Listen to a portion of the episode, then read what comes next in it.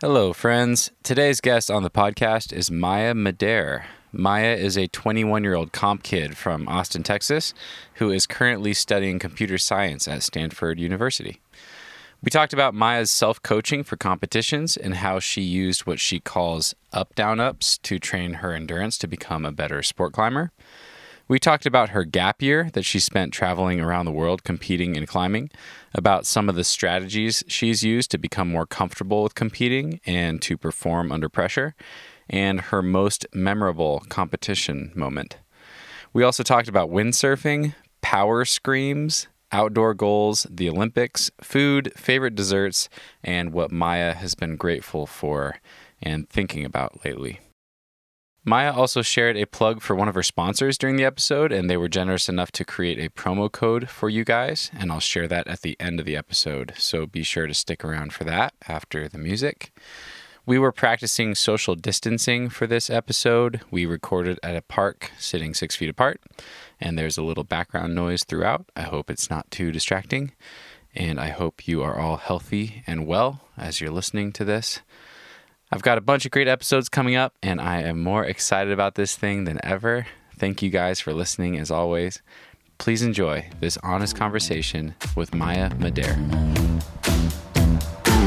Cause, cause, cause no one can do it like we do it, like we do it, like we do it. Cause no one can do it like we do it, like we do it, like we do it.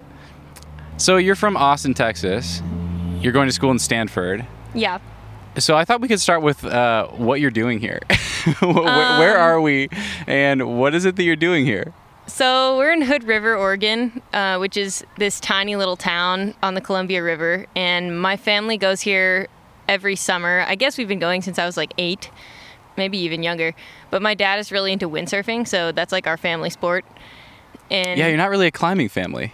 Yeah, no, like. not really. I, I mean, I got into climbing like independently and kind of dragged everyone else into it. Okay. but um, yeah, we definitely were originally a windsurfing family, and we come here every year for like six weeks and just sail, and it's awesome. It's super fun. Um, I love this town. It's like a second home to me. It's like very small, very, you know, it's it's got a real summer vibe. It For does. me, especially a lot of childhood memories. Yeah, nice. Where do you guys stay when you're here? Um, we have been renting the same house for like a few years. We used to hop around between different rental houses. It's we kind of play it by ear. We usually reserve it pretty far in advance Okay. you know it's hard to do long-term rentals because this is a tourism town. So Yeah. But yeah, we, we basically just live here every summer. Okay. And it's it's been really interesting because I met you at the cliff. Yeah. And it sounds like this is the first year that you actually were aware that there was any yeah, climbing here. I actually so last year I I hadn't been coming for the whole vacation that my family normally takes. Okay. Um, for the past few years because I was occupied with climbing and training, and I didn't want to take six weeks off of climbing. Yeah, I was gonna ask you about there's, that. Yeah, there was no gym in Hood River until this year. They Hmm. just opened a little bouldering gym, actually, literally one block from the house where I'm staying. oh, nice. Yeah. That's uh, Um, perfect. it's called Brimstone Boulders, so hit them up if you're ever around, I guess. if this tired of the pandemic ends and you come through Hood River. yeah. Cool. Um, but yeah, I was desperate to find somewhere to climb here last year because I wanted to come and you know sail and hang out with my family, but I also didn't want to not climb for several weeks. And I ran across Viento and just it was super convenient, so close to Hood River, really nice crag. Really reminds me of Jailhouse, which is where I spend a lot of time because I'm going to Stanford and it's nearby yeah. but yeah, I've been really psyched this year to get out because I've kind of discovered a new appreciation for like outdoor sport climbing. Hmm. Okay. So I'm really glad to have Viento around. Nice. It's been interesting because I'm really excited on the days when it's really windy because conditions are better. And Yeah. Maya just disappears from the crack. She's like, sweet, it's windy. I'm out of here. Peace out. Yeah, I've been known to bail like halfway through a sesh because the wind comes up. So is that is that because you're prioritizing family time right now, or are you genuinely just more psyched on windsurfing than than sport climbing right now? Or Um, yeah, I mean, I love that? windsurfing and I've been doing it since I was, you know, eight, but it's very condition dependent. Like we say, climbing is condition dependent. Mm. Windsurfing is like literally everything is conditions. Okay. Like there is no sport without conditions. And so I guess it's kind of part of the windsurfing culture to really be ready to drop everything and go sailing when it gets windy. And it's just kind of how it is. I don't know. That's just the way my family always operates when we're here is like, you know, we do fun things. We do a lot of other stuff besides sailing actually, but then as soon as it's windy, we just drop whatever we're doing and go sail. Mm. And I feel like I am not obligated, but it, it's just like the best strategy to take advantage of that, like when I have it here. Because for Okay. most of the year, I don't get to sail at all. Okay. Um, windsurfing is very, it's not something I'm very ambitious in. It's, it's more experience oriented than goal oriented. So it's, I have kind of a different relationship with windsurfing than I do with climbing. Hmm. But yeah, right now, definitely if it's if it's windy and I have to decide between a sailing or climbing, sailing wins over Yeah. at this moment. Nice. So describe what the rig looks like because I go down to the water. It's really fun on rest days to go down to the water and watch everybody doing Yeah. whatever they're doing. And there's so many different things Oh, yeah, on. there's a like there's like kite boarders, there's there. like yeah, so many different contraptions. So maybe tell me what a few of them are and then what is it that you do and what does your family do? Um, okay, so there's the big ones that look like, well, they, they are a kite that fly on really long lines, like a big curved, like almost looks like a parachute, but it's a kite, and that's kiteboarding. Um, we don't do that. Okay. We windsurf, which is the little triangular sails that you see like attached to like a surfboard. Okay. Um, and there like are a sailboat surfboard. yeah, hybrid. yeah, it's like a it's like a Gotcha. sailboat surfboard hybrid. Okay. Um, and the sail is like kind of a complicated contraption that rigs on like a mast and a boom, and there's all sorts of adjustments. And the basic premise is that it feels like surfing, but it works like sailing. Like the physics is like a sailboat, but the actual like sport is more like surfing. Hmm. Not that I've actually done very much real sailing or surfing Okay.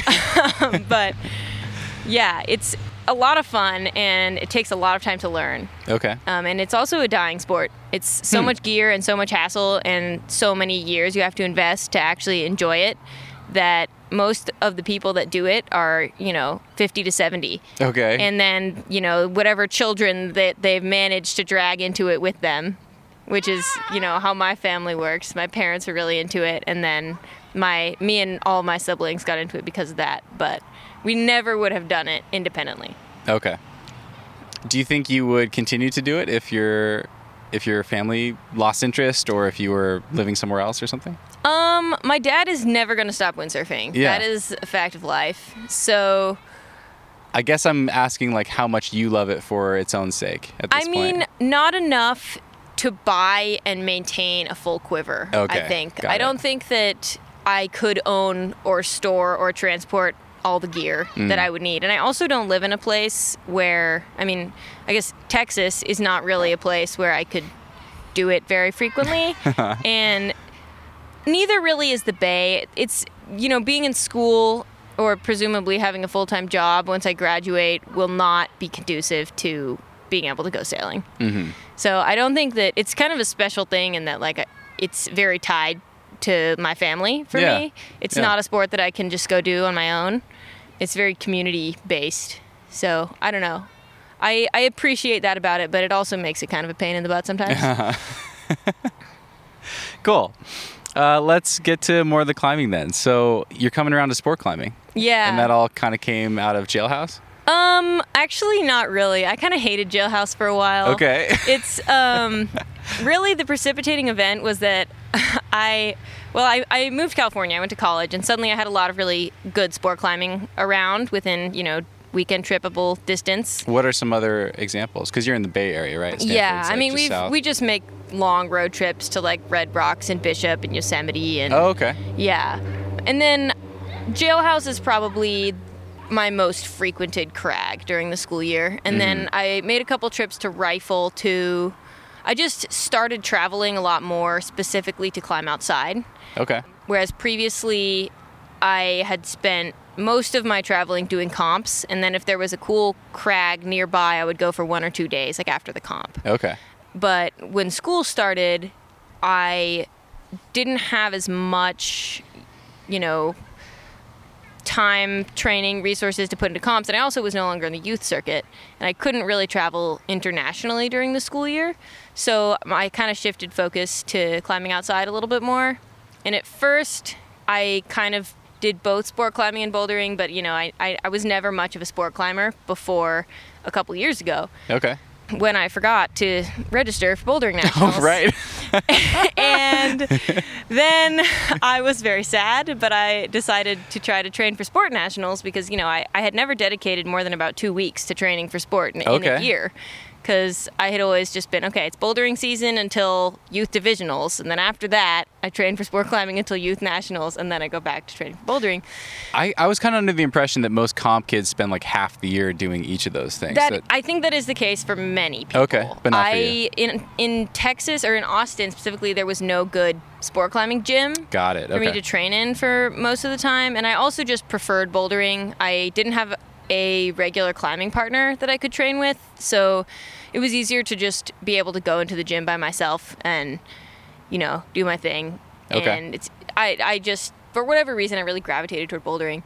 But then that season when I I actually ended up doing terribly at sport nationals, but I I trained really hard for it and for the first time in my life I had enough endurance that I was able to you know, actually have some goals in terms of sending grades outside. okay. And I don't know, it was it was really fun. I had never I, I kind of knew that I had never really experienced what sport climbing is supposed to be like because I never trained for it. But once I did have that baseline of endurance, I found a lot more motivation to try hard hmm. outside on sport climbs instead of just, you know, previously it had kind of been, oh, you know, this is like a fun thing I do in between competitions, you know, to like de-stress or whatever. Because you know, I loved it, but I never, I was never, I never had any, I had any sport climbing goals outside. But then that kind of changed when I forgot to register for bouldering and decided to become a sport climber. and then after that, yeah, I don't know. I just I got really psyched on it and decided that that was a skill I wanted to develop. Okay. So I just kept doing it. How are you feeling about your Viento season so far? Oh, I mean, it's been fun. Because from my perspective, you're like smashing things. You know, I talked to you about doing this, and you're like, I don't know, I haven't really like won any big comps, and I haven't really sent anything hard outside. So I don't. I think you said like, I don't know if I'm really that relevant. yeah, I feel like I've kind of fallen off the face of the earth, probably from the perspective of most of the climbing community. I don't know. I just I kind of feel like I've just been kind of chilling and climbing outside for Nice. a while. I I mean, for a good, listeners, you've been putting down like 13 Bs and Cs in like a session or two.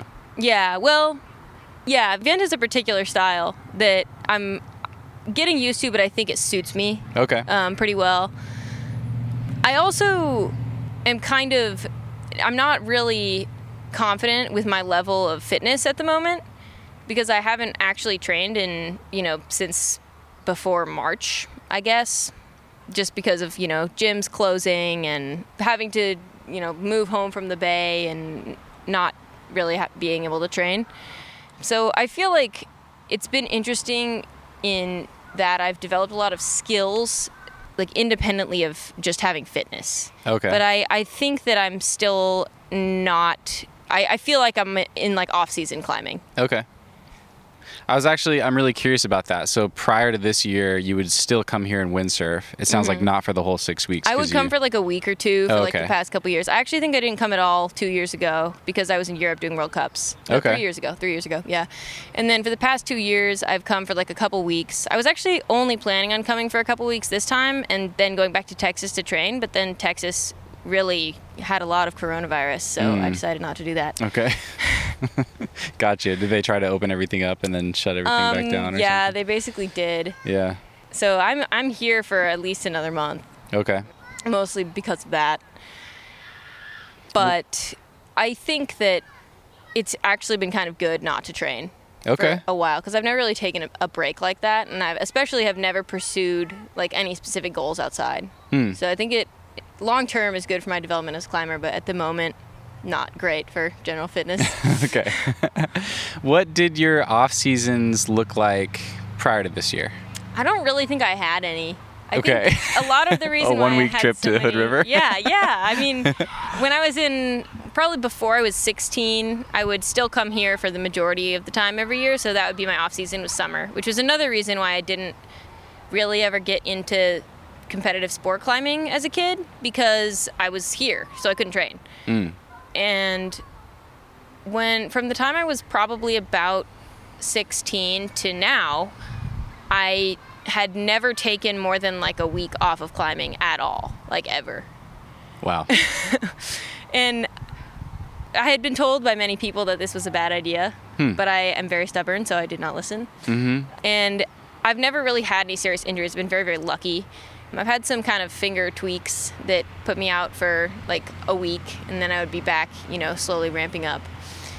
But yeah, it's kind of hard designating an off season, especially once I started doing the open comps. And like the one year when I tried to do the whole World Cup circuit, I actually I didn't do all the comps. I did probably like definitely more than half, I think, When was this? of the bouldering. Uh, this was 2018. okay. I think.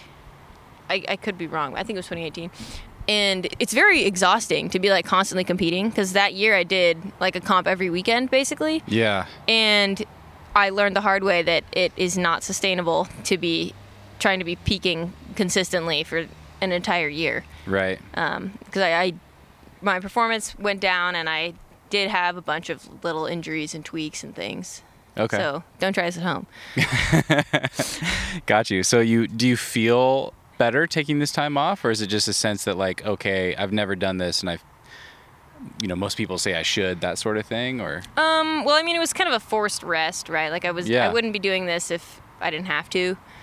But I think it's kind of, I'm looking on the bright side, saying that it's probably good for me to take some time off and focus on, you know, rehabbing the nagging pains that I never pay attention to. yeah. It's an interesting insight for me that uh, taking time off for you is climbing three days in a row at Viento and climbing 513s. I mean, they're half days. and then like yeah, and then the other half of the day you're windsurfing. Yeah, it's I don't know. I have this I've always had this kind of definitely incorrect thought that climbing outside and training are like different enough that they don't count. Like you can count one as a rest day when you're doing the other one. Okay. You know? Interesting. Like I don't know. I don't nothing like hurts very much, so I feel like I'm, I'm probably not overdoing it that much. Yeah, yeah. I'm sure But- this. I get it though. I think like the intensity of what you've been doing is probably quite low relative to your usual training. Yeah, I definitely I'm I'm a bit of an overtrainer. I tend to second guess myself about what exactly I need to be doing, so I go quantity over quality because I'm like ah, I'm not sure if I'm not sure if this is the most efficient way to, to get better at this. So I'm just gonna do it all. Are you self-coached? Um, yeah, I've had I've worked with a lot of coaches, but I I don't really have anyone who tells me you know what to do or makes me training plans. Okay. So yeah, I kind of just I, I really kind of play it by ear with training. That's really interesting. I have been chastised for this strategy. Okay. So I, I'm not recommending it. by fellow competitors or by who? Um, yeah, mostly like close friends who also compete who are maybe enjoying a little bit more success than me and are like, you know, you're doing this wrong. um, but I, yeah, I, I guess I kind of grew up sort of being on a youth team, but also training myself on the side. okay. Um, and then once I transitioned kind of out of the youth to the structure of having a coach, I don't know. I just, I have a, a really strong intuition for what feels like it's going to make me better and what I feel like I need to be doing. But I think that my intuition is wrong about 60% of the time. so, you know, it has benefits, but yeah, my training, it's not very structured. I just kind of do what I feel like doing. hmm. And sometimes I'll I'll sit down and try and like write up like a plan of like what I'm gonna do and all the you know try to like pace myself and tell myself when to rest and when to climb and I haven't had very much success with that. I think partially because I get a little too ambitious with how much stuff I put on my plate Got it. because it's hard for me to write a training plan and be like, okay, this day I'm gonna, you know, I'll campus board and I'm going to then I'm gonna do circuits and then I'm gonna do like this core workout, and then maybe I'm like three days on or haven't slept enough because of school and I'm really tired, but it's really hard for me to acknowledge that I need to change my plan to make it easier. Mhm. Like it's easy for me to say, "Oh, I feel pretty good. I think I'm going to add something else." Mhm. But it really it's a slippery slope for me to be like, "Oh, you know, I'm tired today. I'm just going to skip the hangboarding." Or, you know, my fingers feeling off. I'm going to cut my bouldering session short. Yeah. You need a coach to save you from yourself. Yeah, I, I have whatever that is too. Yeah, I'm the person. I'm like, I made this plan. I put a lot of thought into it. I think it's really smart, and I'm, I'm just gonna pretend I'm a robot and follow it no matter right. what. I'm gonna stick to my plan. Yeah, right? Even if like sure. your body's just completely telling you to do something differently. Mm-hmm. Yeah, it's hard. It's shocking to me how hard it can be to know whether you're doing not enough or too much. Like that's yeah, such a it is simple, very such a simple question, but I I've experienced this a lot. yeah, Yeah, it's a lot of times I feel like uh, I think I'm not doing enough, and then like in hindsight, it becomes clear that I was overtraining and I was actually like chronically fatigued, and that's why I wasn't performing. interesting. But then there have also been a lot of times where I show up to a comp and I think that I've been doing everything right, and I just don't have the power or you know the endurance or whatever like level of physical fitness that I knew I could have trained harder, but I didn't because I just miscalculated like how much I needed to be doing, or like what I needed to be doing. So it's it's definitely a hard balance. I think a lot of people are self-coached and are kind of trying to figure it out, and nobody has like a formula that works for everyone. And not that many people even have a formula that works for themselves. I'm Yeah. I'm among that group. I don't even know what I'm doing. yeah. So Do you have any staples that you that you've stuck to that you feel like have worked really well for you in your training? Um, I mean, I really like campus boarding. I Okay. think that it's I. But what I like about it is that it's very measurable. Mm. It it feels more effective to me to actually just campus boulders, just like Interesting. You know, pick a rock climb that's easy enough that you can campus it. Um, I do a lot of power training, just because you know it's fun and it, the gains are measurable. But I think that the most the most conclusive like evidence that I have of something working has actually been in terms of endurance Okay. Um, because I went from having no endurance to having a pretty good base of endurance fairly quickly. And it was like the first time that I'd ever trained endurance. And I had tried like various other things before. And, you know, of course, not for enough time. But I had never really felt something click like this. But I just started doing really, really long, really, really easy laps. Just like up, down, up, down, up, down, up. Just like as fast as I could without stopping. I I actually, I As fast as you could. yeah, I would like no chalking up, no resting, and my Okay. friend and I actually, um, I can if I can call him out. Is that allowed? I, There's no rules. Um, my friend Solomon Barth, who I Shout climb out. with him a lot at school, um, and he is very measured about his training and kind of is the anti me in terms of you know I'm like you know what I feel like I don't have enough power today. I'm in a campus. He's like you know very methodical, has this whole training plan, really good at like metering things out, pacing himself, recovering from injuries, like knows when to rest and when to climb. And he was like, look. You have to do easy up down ups. Like that's the best way to get endurance. And I didn't believe him. But we did so many easy up down ups because he was like just it's just the way. Yeah. And he was right. He was totally right. So yeah, thanks Saul for that. um, but yeah, I think that it was counterintuitive because I had always thought that the more pumped you get, sure. the the more endurance that you will have your next session. You know, like pain is weakness leaving the body type mentality. Mm. mhm. Um, but in fact, I was quite wrong, and you actually don't want to get pumped.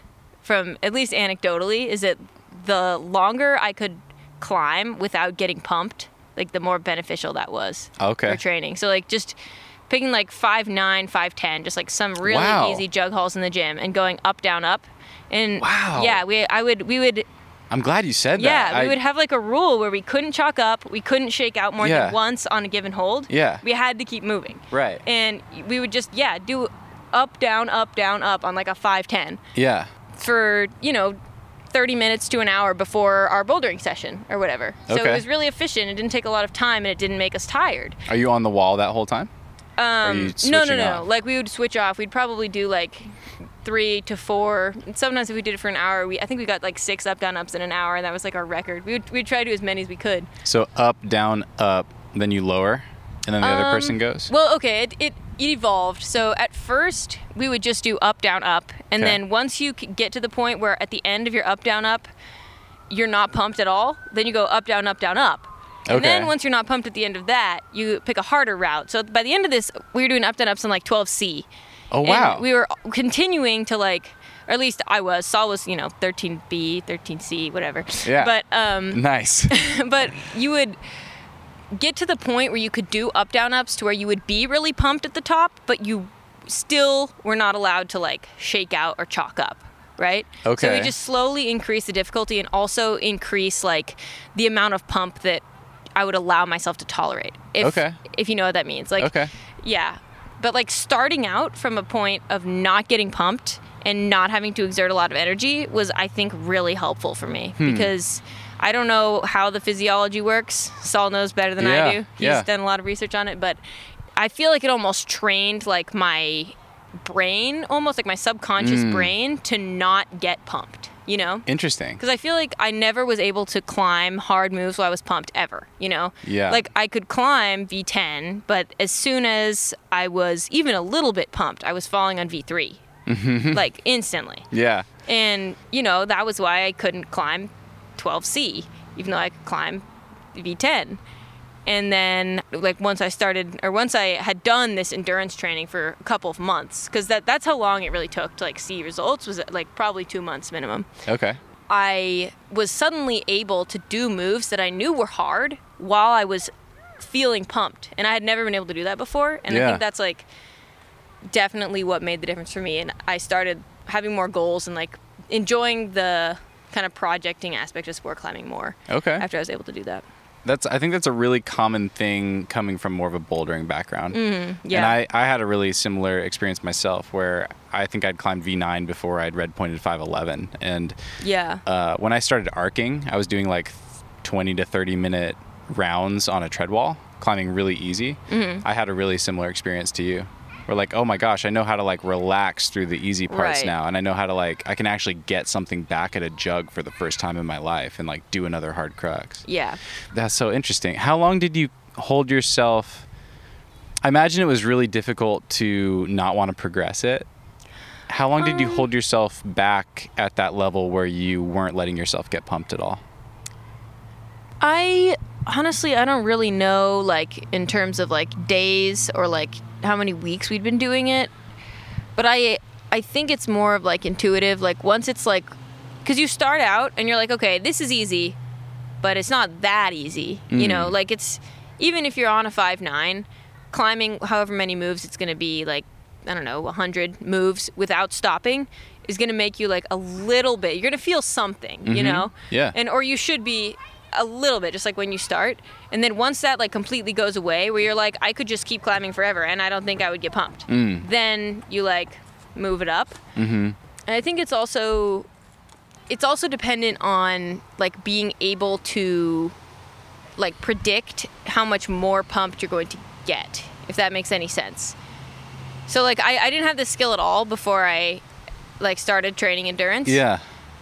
but I like knowing know. that I can do five more moves before I'm bricked Okay. is like something that's much more intuitive to me now. Okay, Like it used to be like, okay, I'm fine, I'm fine, I'm fine. Oh my god, I can't do another move. Uh-huh. And now it's like, okay, I can do three more moves before I need to rest. I can do ten more moves before I need and it's not that exact, obviously, Right. but like I can, you know, eyeball it. Look, okay, can I get from here to this clip with this amount of rest? Yes, okay, I'm gonna go for it. No, okay, I'm gonna rest more on this jug or whatever, you know? Mm-hmm. And I think it takes a little bit of trial and error to get to the point where you can be like, okay, I'm at the top of my up, down, up, and I feel like I could do another one. Okay. And have that judgment be accurate. Hmm. But yeah, you, I don't know, we, we kind of just played it by ear. Would you ever go so hard that you fell off? Toward the end, yeah, I was, I was, at some point I had up, down, up projects. Okay. Where I was eventually, yeah, eventually it got to the point where I was like, okay, I want to train for being able to do longer routes. And so I would, you know, go, get on a 12C and try to up, down, up it. And then I would let myself rest and chalk up. But oh, you would. Okay. Yeah, yeah. I mean, it kind of depends on the route, I guess. Like, you know, sometimes a route is 12C because it's 2V5 separated by a jug, and sometimes it's 12C because it's like consistent V3 all the way to the top. Mm-hmm. I don't really know if those grades are accurate, but That's pretty good. Um, but yeah, it, it would kind of depend more on like the climbing than on the grade. But I think yeah, I didn't I didn't start doing the up down ups that were more similar to normal climbing where you can kind of, you know, switch up your tempo and be resting and stuff until I had built up a pretty solid base of endurance and it was getting close to like when I wanted to be peaking. okay, got it. That makes a lot of sense. So you had this really nice aerobic base and you kind of slowly shifted into more power endurance and like targeted Yeah. fitness. Okay. How important do you think the speed element was? Like you said, climbing it as fast as you can. I don't think that it was necessarily helpful to climb fast, like for fitness, because I mean, you actually get less tired when you spend less time on the wall. But for me, I have always been a very, very slow climber naturally, especially when sport climbing. I hesitate a lot. I shake out on every single hold. Like it was a huge problem for me trying to compete as a kid and just crawling up the wall like so slowly. I, I could not make myself like, you know, turn it on and power through a hard section, which is really what I needed to do, like as a boulderer with no endurance Yeah. and that kind of trained me to be okay with just pulling through moves even though I don't feel like perfect on the holds Okay. Because it was it was something that was very not intuitive for me. So for me personally, climbing fast was a big part of it. Okay. But I'm not really sure how much of that was fitness and how much of that was just mental or Yeah. neuromotor whatever it is. You climb quickly now. At least you have oh, I been do? at, at okay, Viento. that's compared to me. I feel I like don't know. I've been going pretty slow. No, I think compared to compared to me for sure, and compared to a lot of sport climbers, you move up the wall pretty quickly. Yeah. Did that just carry directly over from what you're talking about, or Oh, I, yeah, definitely did. Okay. I I climb so much faster now than I used to. Yeah. Um, and I think it was because of the fast up down ups. okay? Um, That's awesome. Thanks but- for sharing that. It's Yeah. super helpful. it's uh, that's like if anyone ever asked me about training advice, like that is, I really shove that one at them. I'm yeah, like, fast up down ups. It's yeah, like- it's counterintuitive to me, so I feel like it's gonna be.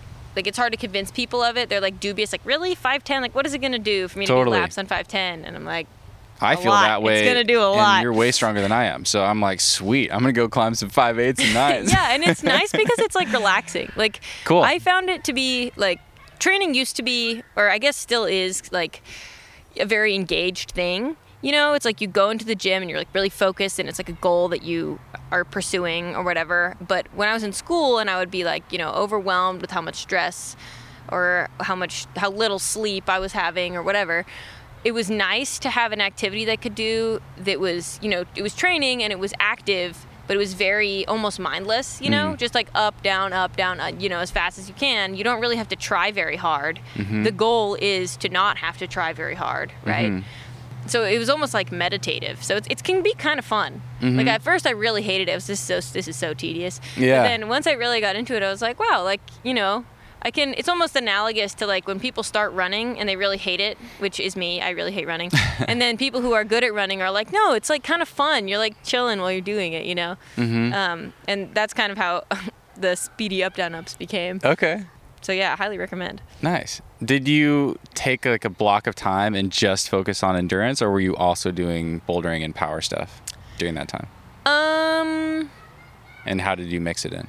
I think the first year that I was, because I forgot to sign up for bouldering nationals that first time, and so I think that I completely stopped bouldering and only did endurance. Okay. I would I would still do like power stuff occasionally because I didn't want to lose power, so I would you know do a bunch of endurance and then do some hard boulders or campus or hangboard or whatever.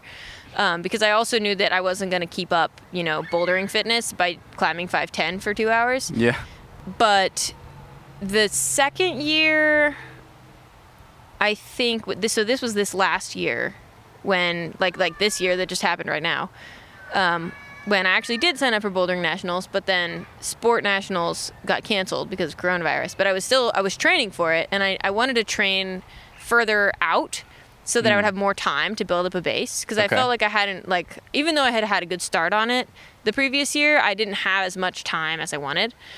And so I was training for bouldering and sport at the same time before bouldering nationals. And it was a little bit hard to balance, you know, doing both because I haven't really tried to train both at once before. But I found that doing, you know, the easy up, down, ups first, and then, like, it was a good warm up for a bouldering session. Oh, okay. Because, like, you don't have to warm up for it. Like, you hop on the wall and you're doing, you know, V2 moves. So it's, mm-hmm. you know, it is a warm up essentially. And it doesn't really, it didn't really make me very tired like I would get a little bit like my endurance would become fatigued, I guess. Like I don't think that I would have sport climbed very hard in a session after having done a bunch of up down ups, but I could still go boulder huh. because I hadn't really used any like power uh, you know, any of that Yeah. energy system. So it was yeah.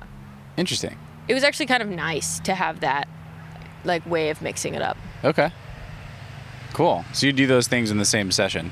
Often. Yeah, a lot of times I would. Sometimes I would have just pure endurance days when I, you know, my skin hurt or I just wasn't feeling the power or something. And then sometimes I would, you know, be psyched on bouldering and like go into the gym and just have a bouldering day.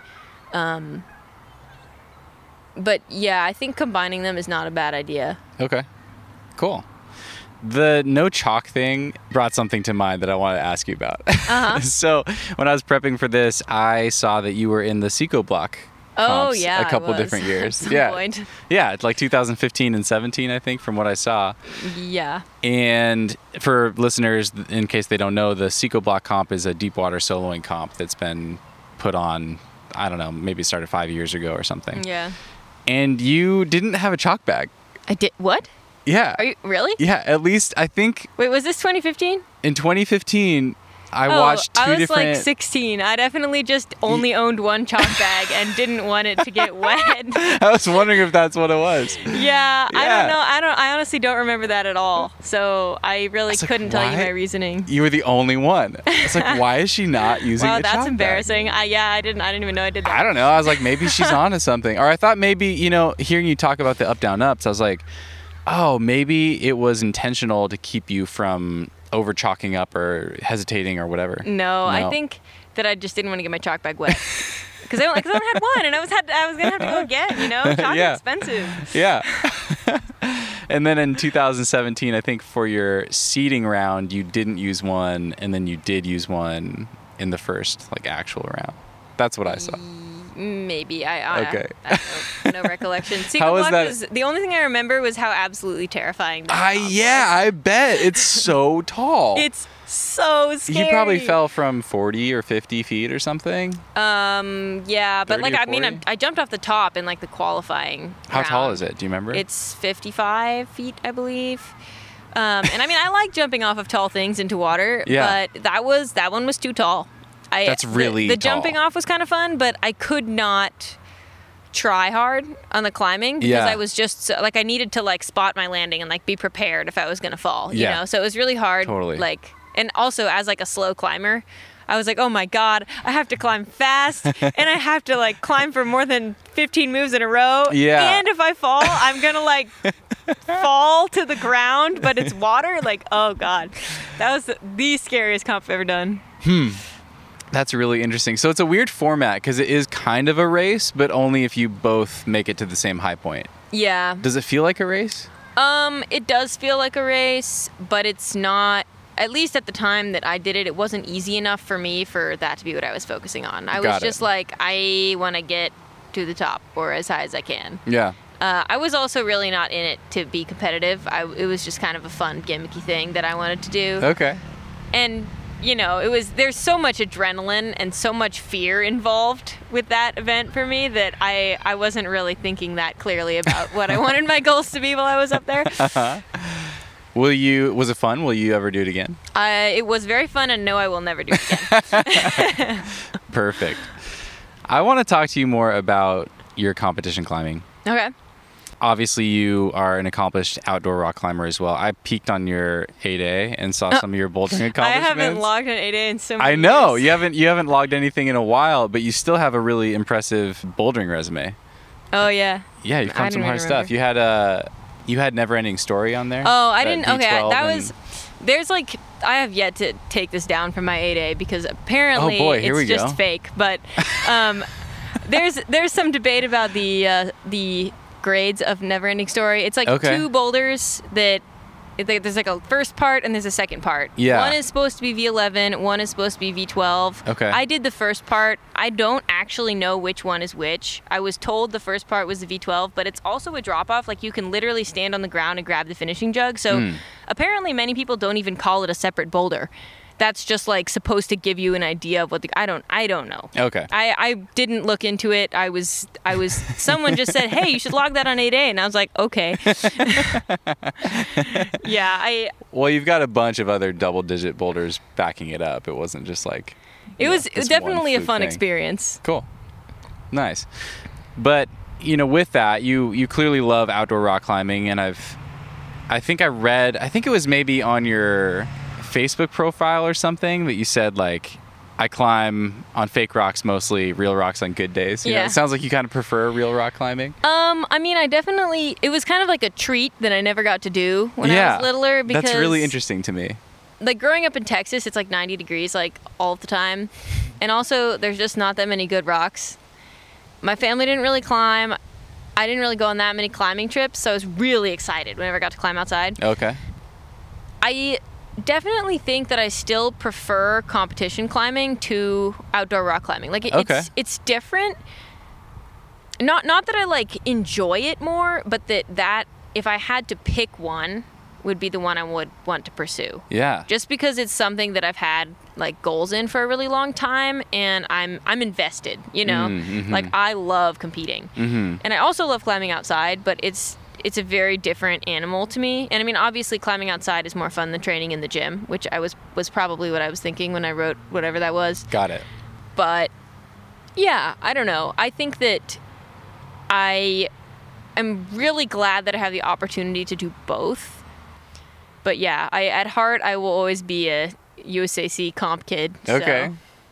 Do you see what about your long-term progression? Do you think you will always be more focused on comps or do you see yourself transitioning more towards outdoor climbing down the road or how are you thinking about that? I definitely think I'll probably transition more into outdoor climbing when I can't keep up with comps anymore, Okay. or uh, you know, when I develop some goals that have some sort of meaning, or you know, like potential, like to be either helpful in like my career as a climber or just like for personal reasons. I don't know. I at the moment, like I climb outside mostly still just because it's fun. Okay. Like I do want to send hard grades, but I'm really just out there to have a good time. And I think that that could change. Like I might find a line that I'm really inspired by and be like, "Oh, I want to devote years of my life to climbing this thing." yeah. Um, but so far, you know, I haven't run across anything like that. And in comps, there are there have been things where I've been like really invested in training for something. Yeah. Um, so that for me is like really motivating, and that's kind of what draws me to that whole side of it. Cool. I had never thought about competition climbing as a job or as like a career path. And it was really interesting at the cliff to hear you talk about your last year of competing and, and kind of like, it sounds like kind of funding your school year with that. Yeah, so for a disclaimer, I, I don't pay my Stanford tuition with comp funds. Okay, my parents yeah. pay for my college. I'm, Okay. I, I'm fully ready to admit that. But I had never really thought that I was going to make any money from comps, especially because, like, growing up competing, you pay a lot of money to go to comps, and then even if you win the comps, you don't get any money. so I didn't really ever expect to win more than like a couple hundred bucks at like some local, you know, gym anniversary comp or whatever. Um, but then I guess the, the cash prizes started getting bigger because people started getting more psyched on just competition bouldering. And I was able to fund, like, so I took a gap year before I went to school. And I basically just traveled around the whole world, like, you know, climbing outside, doing World Cups, like, just basically climbed as much as I possibly could. And I funded the entire thing on comps. That's awesome. Um, I also did some coaching, but Okay. the majority of the money that I used to travel for and just basically live for the entire year was just from doing comps, which was a really, it was awesome because you know I got to do what I was doing basically for free because like you know my goals were to travel and compete, and traveling and competing was paying for traveling and competing, so it was really awesome. But it wasn't sustainable because I had to do so many comps to mm. be able to make enough money to, you know, go to Europe where I wasn't going to make any money. Mm. And so I, I think that I wouldn't be able to do that for longer than like a year. It was it was even for that one year, it was not very sustainable. I I imagine the comps that you had to do to make money took away from right. some of your it energy. really for the took away a lot of. I think that if I had just focused on training, my performance would have been like orders of magnitude better. Because Interesting. I, I felt really strong at the beginning of the season when I, you know, had been training and then I started like competing and I was peaking for like the first third to a half of the year. And I then I started to like kind of go downhill. Mm. Like a few months before I had to go back to school, my performance really started taking a nosedive because I hadn't had like an extended period of training in like a year. Yeah. I had just been competing and like training in like the odd two or three days in between comps. Mm-hmm. And like occasionally I would have like a month where I didn't do any comps or where I only did like one comp or a couple comps that I knew I could easily do well at or didn't care about. So I wouldn't, you know, rest for them or try to peak for them and I would just train through it. But even that was like pretty taxing. I definitely learned the value of a rest and b not competing for like having an off season basically Okay. during that year. Got you. It's. I mean, it's impressive though. It sounds like you made like twenty thousand dollars last year. Yeah, this was like like during school. I did a bunch. Actually, I really lucked out because I did the Boulderfield Masters Series. Okay. Which was, you know, driving distance from Stanford, really low commitment. Like, I just registered for it and went to all three comps, and they had a lot of cash available. And because it was, you know, the Olympic qualifying season, everyone who's anyone was overseas competing in all of the, you know, World Cups and World Championships and like training for bigger things. Like everyone had bigger fish to fry, so it was kind of all the wannabe like second tier climbers were really raking in the cash from the from the um, gym comps, which you know that was really nice for me because like you know being in school and not being able to travel or do any of the comps that were like what I ultimately wanted to be doing, I could still go to the Boulderfield and like they would put on an awesome comp and then I would make a lot of money and mm-hmm. go home and be like, well, sick. Now I can go on a two week trip to Smith in this summer or something, Yeah. you know? Nice. Is that how you see yourself? How you described that? I What'd you say? Second tier. I definitely think there's a divide between like the people who really are dedicating their their lives to training for comp climbing and the people who want to dedicate their lives to training for comp climbing but Mm. have accepted that they realistically can't at the moment and I am in that group. Okay. Like, you know, I'm in school, I know I can't train super hard and be in school at the same time. Like I, I people can do it, right? Like I- people have done it successfully, but for me personally, it is definitely hard for me to do my best in both. You Sure. know, so some there has to be a little bit of compromise, and even if everything can go perfectly well in training, just the traveling and being able to train with like the rest of the U.S. team and like have like a group like that is really beneficial and that's not something that is super accessible to me right now you know because of decisions that i've made so it's i i'm not you know i'm not feeling like I, i'm at a disadvantage here at all but i definitely think that at least for this these couple of years i have had to take a little bit of a step back mm-hmm. from you know being a competitive climber mm-hmm. What are you studying in school? computer science Okay. That's becoming a pretty solid theme. Yeah, podcast. a lot, A lot of climbers are climbers into- are into, are into CS. Uh, I actually wasn't gonna do CS. I I was determined that I would avoid being a sheeple and switching to CS like every other Stanford undergrad. But uh, turns out it is really fun. Okay. They have a really good CS program. Um, I originally wanted to do bioengineering, but after you know thinking about like what a career in that would entail and specifically how much how many more years of school after undergrad I would need to do. Man, I have no idea what a career in that entails. Yeah, I decided that it might not be something that I wanted to commit to and started exploring other options. I really liked CS. Um, Okay.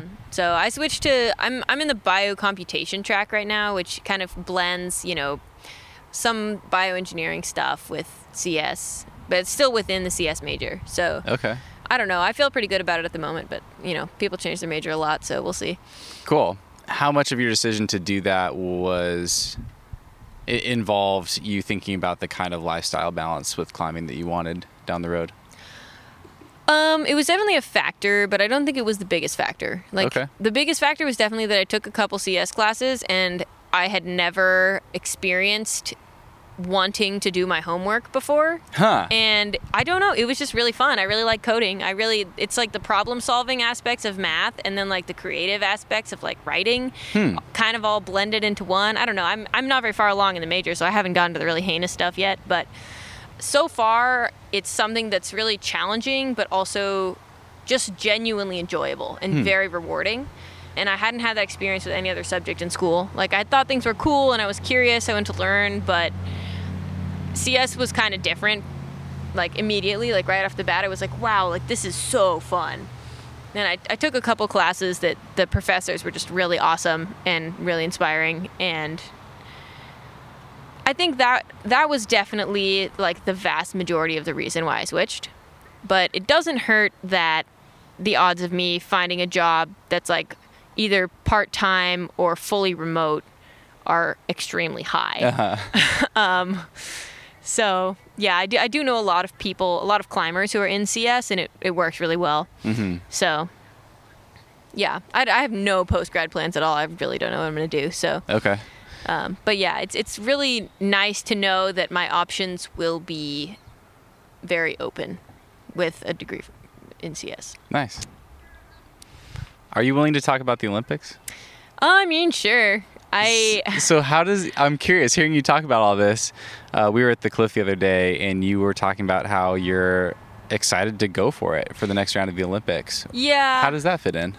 I mean, I know that I'm not like in the top tier of athletes in this country right now, and like if the the selection for the Olympics were like tomorrow or next year, I there's a zero percent chance that I would be able to qualify.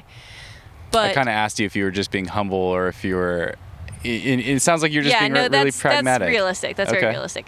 But I think it's always been a really big dream of mine to like not specifically go to the Olympics. I actually never thought climbing would be in the Olympics, but just to like compete on like a world stage and be successful. You Hmm. know, like I always wanted to stand on the podium at a World Cup or you know, World Championships or whatever. And I know that it's not very realistic for me, and the odds are very very slim. It requires you know a lot of a lot of luck, a lot of dedication, and like a lot of investment that I'm not sure I will be able to put in. Mm. But I think that there is a chance that I could pull it off in like the next four years. Because I mean, we, there is a significant amount of time, and like I'll theoretically graduate in 2022, and then my tentative plan is to just take two years off and just dedicate myself to training for the Olympics and trying to see if I can qualify. Okay. And I know that it's kind of absurd for me to have that plan because I'm not in a position to qualify for the Olympics right now, but I think that I would never forgive myself if I didn't try. Okay. You know, like Yeah. it's just something that I would always wonder if I could have done. Yeah. And I might as well just go for it, you know, while I'm young and able to do so. Obviously, like any of that could change due to any number of factors, including but not limited to global pandemics. um, Yeah. The the not limited to is who knows what's coming next. My gosh. Yeah, we really- Nothing would surprise me at anything could happen as well. But um, yeah, I mean, I'm I'm committed to trying. I know I have. I'm not laboring under any illusions that Hmm. I will actually succeed. I, I would be very, very surprised if I actually was able to go to the Olympics ever. But I do think that if I don't give it like a good college try, then you know it would be kind of lame. Okay. So I just want to to see how close I can get. basically. Okay. And I think even if I don't get anywhere close to qualifying, the stepping stone goal is to qualify for the 2023 World Cup season and then, you know, go to Europe and travel around and do all the World Cups, which in itself would be like reliving so far the best year of my life because that's what I did on my gap year and it was awesome and I would be super stoked to do that again even if I never made a semifinal. So, Got you. you know, it's there's a there's a reach goal and then a consolation prize which nice. is still kind of an ambitious goal, but you know, we'll see. Do you have a most memorable comp or one that Oh, you're for most sure, yeah. proud of? Um, so Innsbruck Youth Worlds in like 2018, 19. Okay. Don't fact check me on that. I, it was. How my, old were you at the time? You were like I 19 or something? I guess I was 19. Yeah. No, no, no, no. I was 18. I think. I don't know Because then it would have been too early. I think I was 19. Okay. Um, this was You're my 21 now? Yeah, I'm 21 now. This was my last, second to last year in youth. So I was a first year junior. So I guess I was 18. okay. Yeah. And this was my second Youth Worlds. This was during my gap year, so I, you know, I made my first World Cup semifinal. I like went to Adidas Rockstars, made semifinals. Like I was like super psyched at competing. I was having a great time. Um, this was probably. Wait, maybe this was the year before. I really don't remember the chronology of events, but the point was, I was really psyched on competing You did too many comps. but I was you know, it was very crazy. Everything was happening and it was all new and I was I had no idea where I stacked up against the rest of the field. Hmm. And the people in my category were like I was I was in the same age year as Janja. So Okay. she was in my category all like my first youth worlds she obviously won and i stood on the podium with her and i was like so starstruck but the next year in innsbruck she just didn't compete because she was like had been winning all the world cups and was like all right i'm just not going to do the youth like you know whatever. She was she was over it. And so everyone else was like oh who's going to win? Like all of a sudden there's no clear favorite. And spoiler alert i did not win. Um, but i did get second. Nice. and I was not expecting to make semifinals even. And then I got, I squeaked into finals in, I think, the last spot, or maybe the second to last spot. And I was there with Claire Buhrfeind, who at the time she was the only other US girl in finals. And she ended up winning. So it was really, it was both of us were not expecting to do that well. And then she really pulled it out and won. And there was just like one boulder at the end where it was like this kind of paddle dino that I I think I fell off I slid off it like seven times. I was like bleeding from all my fingertips and my wrists like from sliding off the volumes and like I really just saw red and tried really hard and got the boulder done and I've never had like nice. that kind of flow state happen in a comp like ever. Like it was so epic. That is so cool. Um, and I'm not really that vocal of a climber. Like I don't really scream on the wall. Like I never power scream or like anything. But I I want to come back to that. I really lost control and at the top of this boulder. And I when I topped it, I just screamed so loud, and it was like the most intense moment I've ever had in a comp. It was it was very it was crazy. Like there was so much adrenaline going on.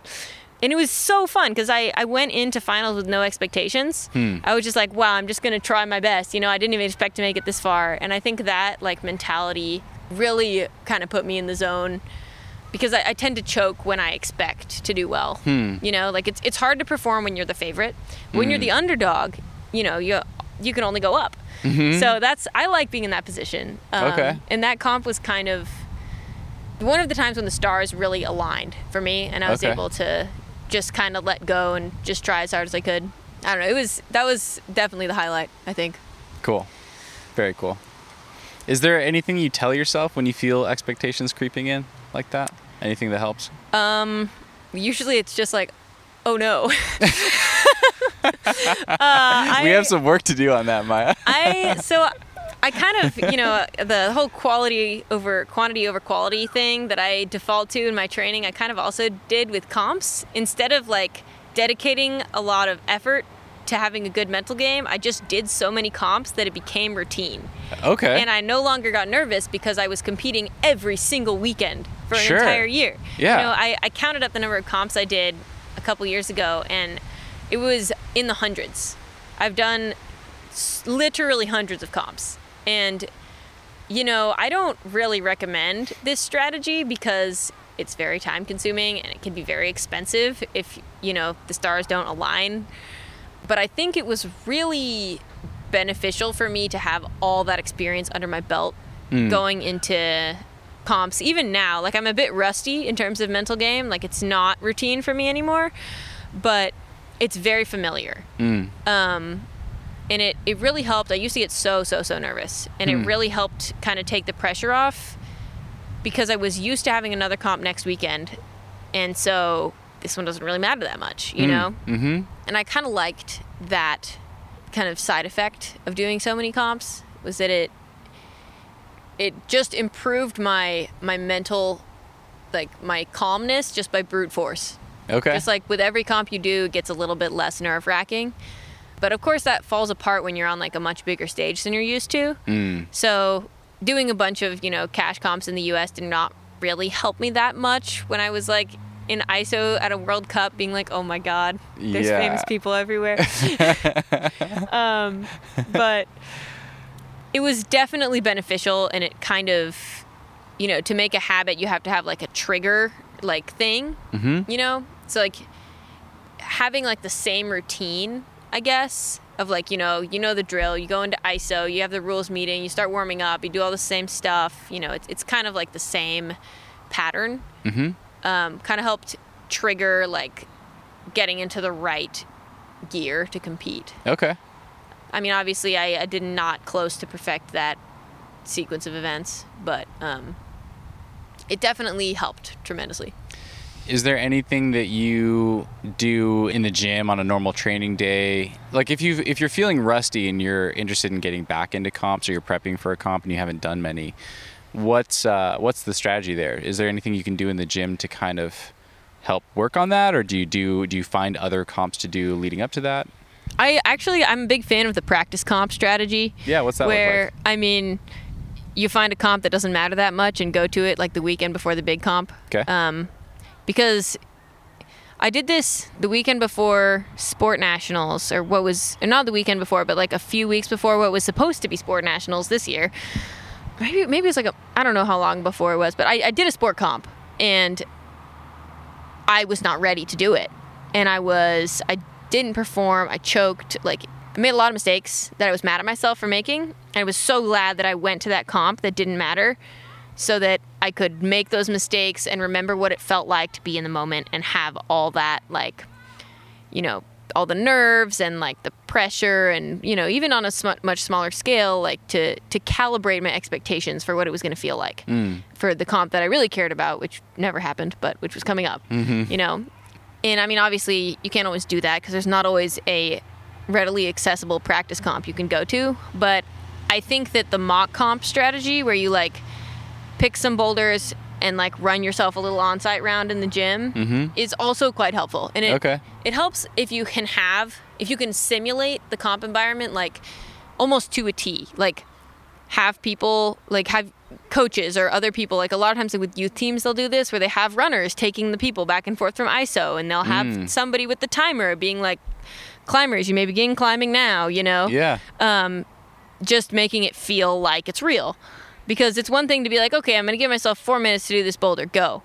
But it's another thing to be like, okay, I'm going to sit back there where I can't see the boulder for four minutes, and then I'm going to walk out without looking at the wall, and then I'm going to actually have someone tell me, start climbing, and I'm going to go through my whole comp routine, do my breathing exercises or whatever it is I do in the chair, convince myself that this is real, and then see how I can perform under that pressure in the gym.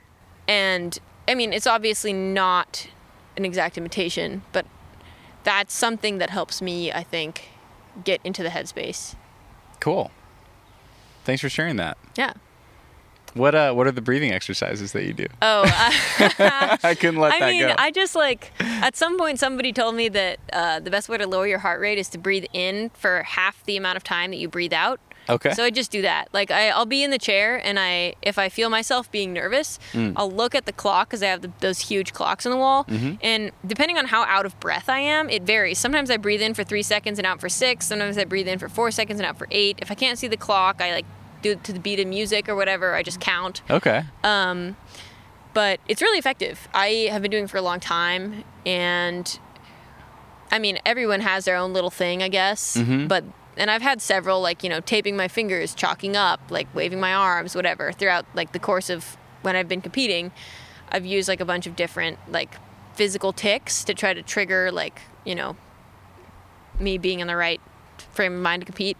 Mm-hmm. But the breathing is one that I've always done, and Okay. it is you know it's not a cure all, but it it really helps with nerves and especially when I'm at altitude. Oh my god, like competing at altitude is so hard. Whoa, I've never thought about that. you like okay disclaimer i have terrible terrible cardio like so so so bad i get really winded on the hike up to viento like walking up that trail oh my god it's terrible um, but but if you have terrible cardio like me um, it it's really helpful to be able to lower your heart rate when you're at high altitude because you know i don't know about you but my whole cardio system is going berserk and i'm like oh my god i cannot breathe i need more oxygen so it's it's a good tool to have especially because you know i'm from texas so i'm very sea level Mm. you know i'm very acclimated to not being at altitude Mm-hmm. um, but yeah it's it's always it always hits me harder than i expect it's going to Mm.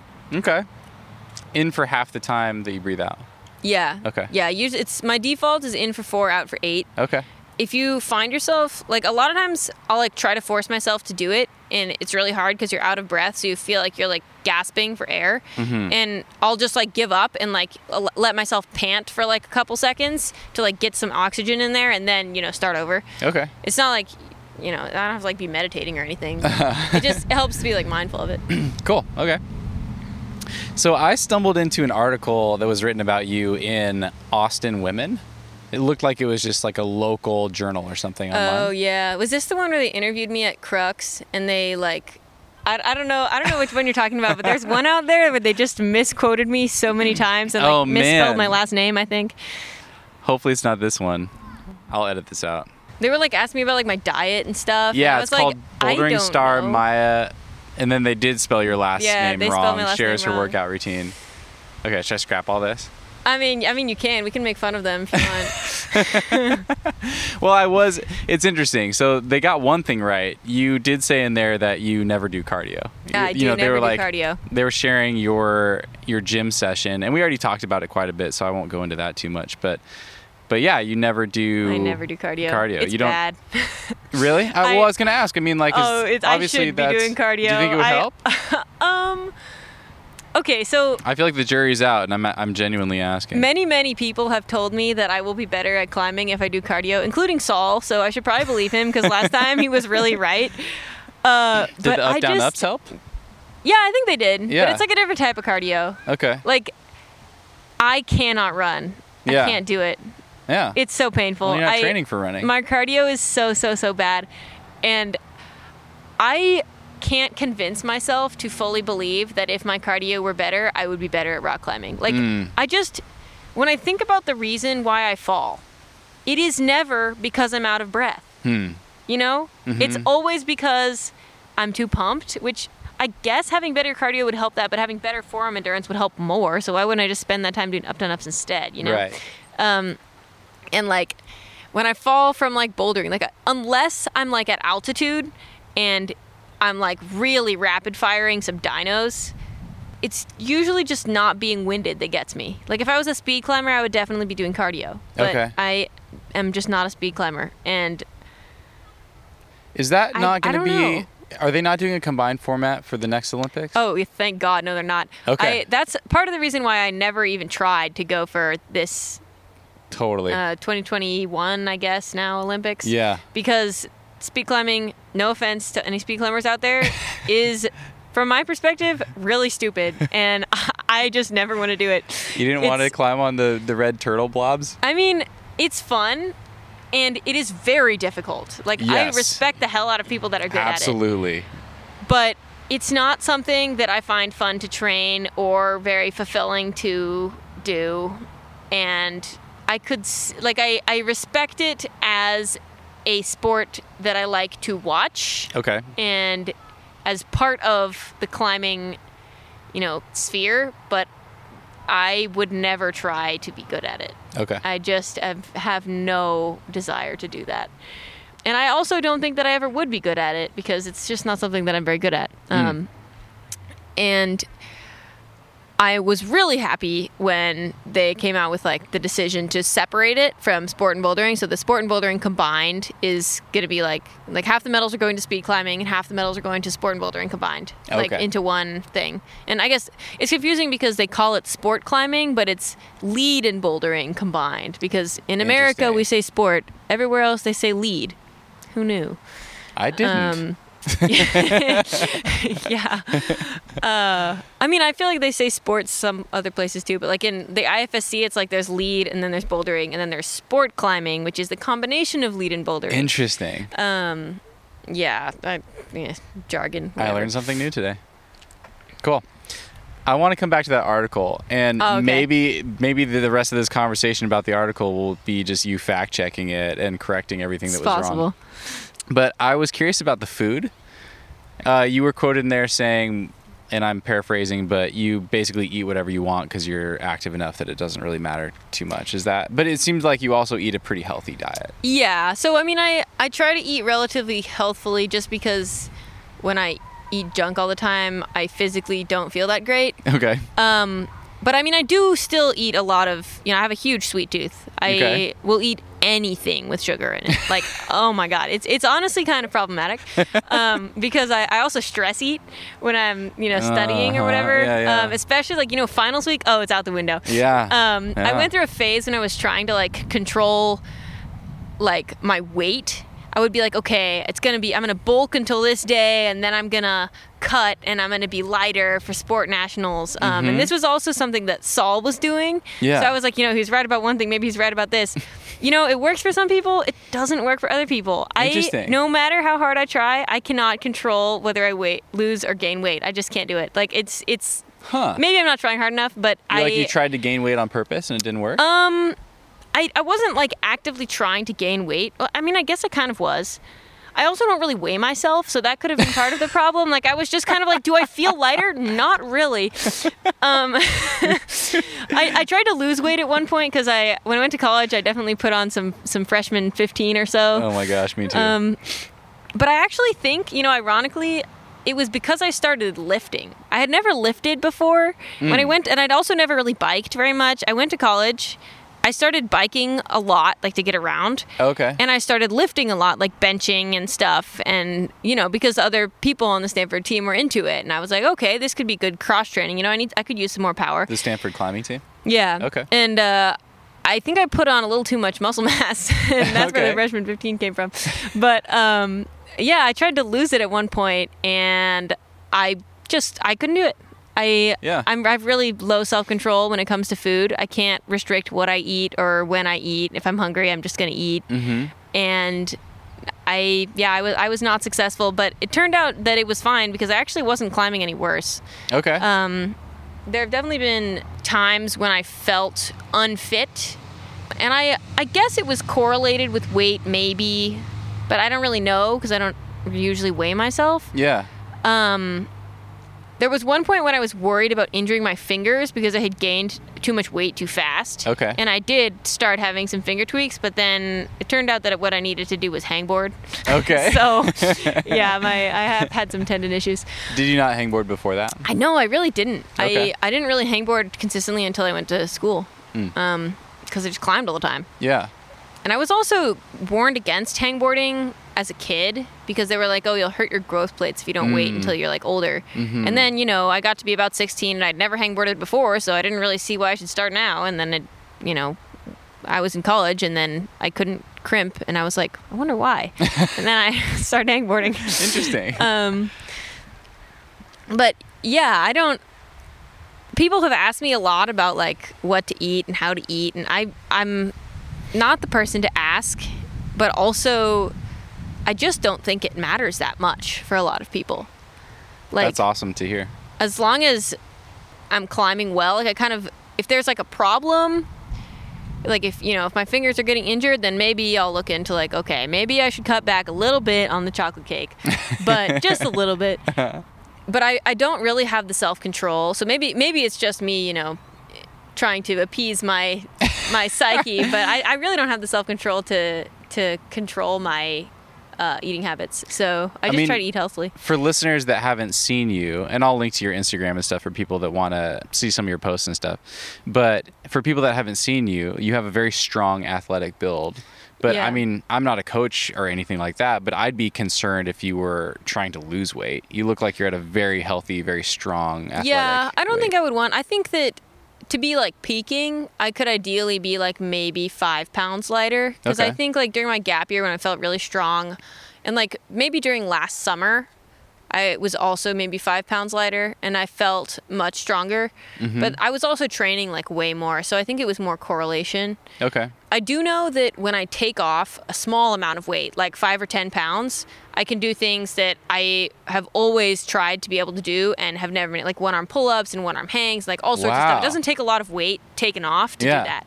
So I have wondered, you know, if I was, you know, 15 pounds lighter, could I just do one arms, like one after the other, you know? Right. But I think that I yeah, if I if I lost that much weight, I don't think that I would have enough energy or like Yeah. enough enough muscle power. I don't know. I mean, that I- also means that you're like, you're not that far off, and if you just got a little bit stronger, Right, like yeah. you'd, you'd be there. That's what I feel like. If Yeah. if I can like gain a little bit of power instead of losing the weight, like that seems like it would be easier to do. I don't know. That's cool. So I'm talking to Natasha Barnes tomorrow, Mm-hmm. and she she's a coach. You know, she does rehab and strength training with climbers, Mm-hmm. and she is constantly trying to convince climbers to gain weight. Actually, Oh, And she's a huge advocate for like putting on a f- functional strength, you know, Huh. f- or putting on functional mass, I guess, to support more Yeah. strength. Do you feel like the lifting, like the bench pressing and that sort of stuff, helped? Um, hmm. It was long enough ago that I started doing it that I've kind of forgotten whether there was any measurable impact. I think so. Okay. I think so. Solid, maybe. I yeah, it's, it's a solid maybe. I I didn't do it long enough and consistently enough, and I also didn't you know track my progress. okay. Like I tend to when I start doing something training related, I do like six other things at the same time. So it's hard to say, you know, was it doing core every day that made me better or was it benching every other week or you know, was it all this hangboarding that made me crimp harder or was it losing 5 pounds? Mm-hmm. Um and it's hard to know when you don't weigh yourself. yeah, it is hard to know when you don't weigh yourself. I really kind of just eyeball it. I'm like, I'm like, you know, I feel a little bit lighter today. I think it's gonna be a good day. That's just- awesome. Maybe it's just gravity fluctuating. Um, Sounds incredibly healthy. I mean, yeah, it's got it's got upsides and downsides. I definitely think that if I tracked, you know, my biometrics and like my training more exactly, I would be a bit more confident in my training patterns. Do you want to be a little bit more systematic in the future? Um like I think I want to, but like actually I don't want to. Like, you I, I don't have the motivation to do helpful, that. But it's just not you. yeah, like yeah, like it would be helpful, but I just don't have the mental energy to put into it. You know, like I don't think it's for everybody. I think some of the best athletes in the world are just really intuitive, really in tune with their body and what they need. Yeah. That's something that I'm working on more than anything right now because I mean, we already talked about this, but I'm that person that will like stick to my plan no matter Right, what. yeah. And I think more often than not, that's to my detriment. Yeah, I I definitely experienced that too. I think there's something to be said for like training consistently and like having it like be backed up by science and stuff. But I also actually think that I would have much more success doing that if I had a coach, you know, telling me mm. what to do mm-hmm. because it's really hard to come up with that for yourself and then be continually tweaking it and like doing the research and like, you know, Right. I would I would rather rely on my intuition than spend all the mental energy to come up with like a scientific training plan. Mm. And at this point in my life, like I'll definitely invest like once I graduate when I'm, you know, presumably or hopefully going to be just training for like a whole year. Yeah. I will definitely periodize my training and like be, you know, on a Like invest consistent in a training coach. plan and I, pr- I might actually invest in a coach if i can make some money Yeah. and like be able to you know control things much more exactly because you know there's so many more factors when you have like other things going on like school. I i underestimated how much harder training was going to be in school. Hmm. it's not that there's not enough time because there is enough time. There's always enough time.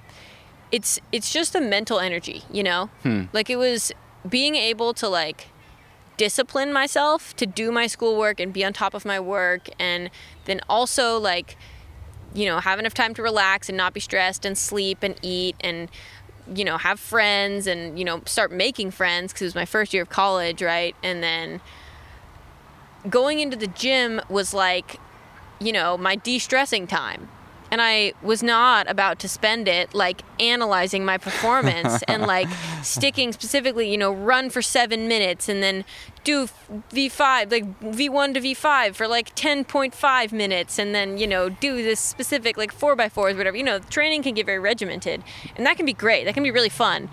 But it's not relaxing and it's not like it's it's just not what climbing has always been to me, which is like an escape. Like somewhere I can go to like, you know, de-stress, be in my element, have fun and at the same time be like working towards this goal that I want to achieve just for myself, you know, not for any like external pressures.